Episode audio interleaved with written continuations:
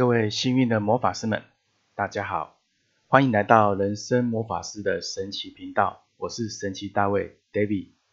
这一集开始连续三集，我们要来谈谈关于沟通，而且是内在沟通。每一个人都可以跟内在沟通，而且呢，内在也会透过呢，跟你的感受、情绪上，与你做一个提示跟沟通。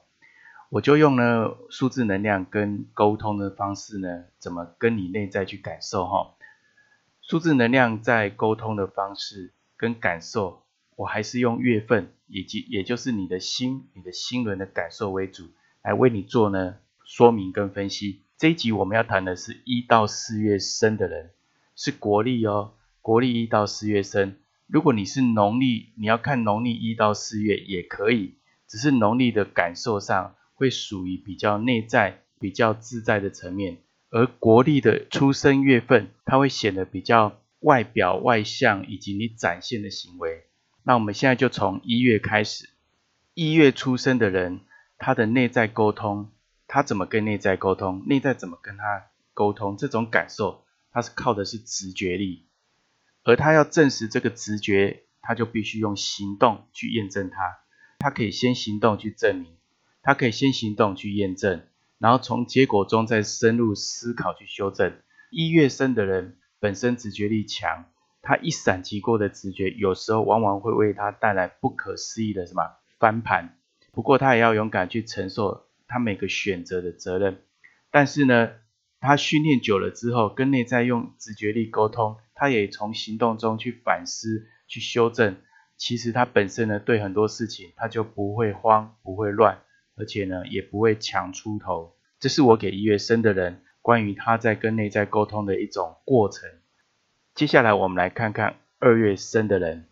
二月生的人，他重点是在情绪上的感受。他透过情绪上的感受来跟内在做沟通跟交流，或者内在透过情绪上的矛盾跟冲突，来让他学会如何回到以及看到他自己的一种反射的层面，或者去探索他真实的自己。二月生的人本身在分析跟评判能力也很强，在从情绪感受到实际行动中呢，他要学习取得平衡。这过程中不要太偏颇在情绪的自怨自哀或者负面，他可以从行动中的分析跟评断上开始理解如何去平衡他的情绪跟结果，要避免自己过度的负面，以及过度的负面呢产生对事物的一个错判误判。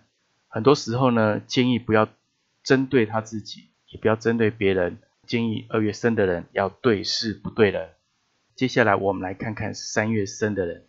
三月生的人本身很多层面，速度很快，反应很快，思考很快。但是呢，一开始他都不是很深入。他也有直觉力，他也有情绪感受力，他有一二月生的特质。但是呢，他如果没有学会独立思考，他很容易被人家煽动。他的内在就会透过情绪的感受、直觉力，然后促使他去行动之后呢，透过跟一月生的一样去做修正跟思考，然后再透过二月跟二月生的人的一种反应，就是情绪上的反应的直觉跟感受呢，去做自我修正。那他要学习的是一种倾听跟沟通，有时要倾听自己的声音，告诉自己心里舒不舒服、愉不愉快。不要强出头，也不要呢让自己做勉强的事情。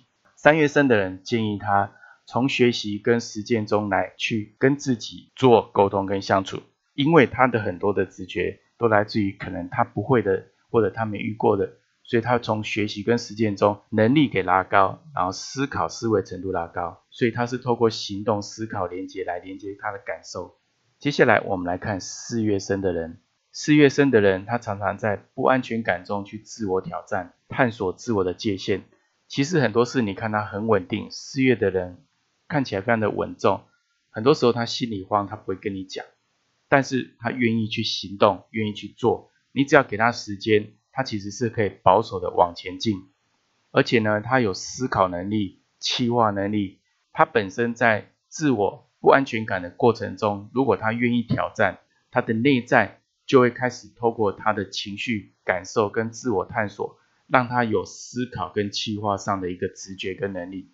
同样，他亦步亦趋的去行动过程之中，他用保守稳健的方式来行事，也会得到很好的结果。四月生的人也是一种自我管理跟独立性很强的人。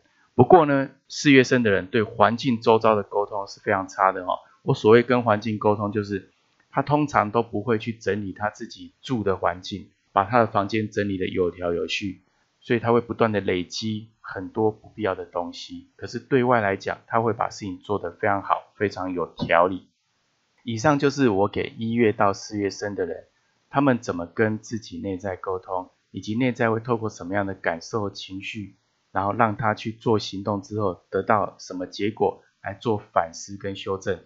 其实沟通呢，很多个层面。我光个人跟自己内在沟通，最重要的一个关键就是所谓的反省。反省就是一种自我沟通的能力。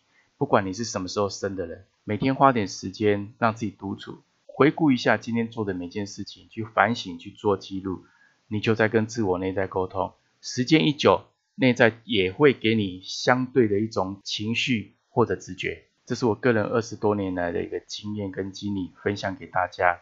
总结来说，刚才所谓一到四月生的人跟自我沟通的一种自我导引，也希望大家呢能够努力的去实现，努力的去挖掘跟探索自己，让自己的行动透过自我沟通越做越好，那就是一个成长。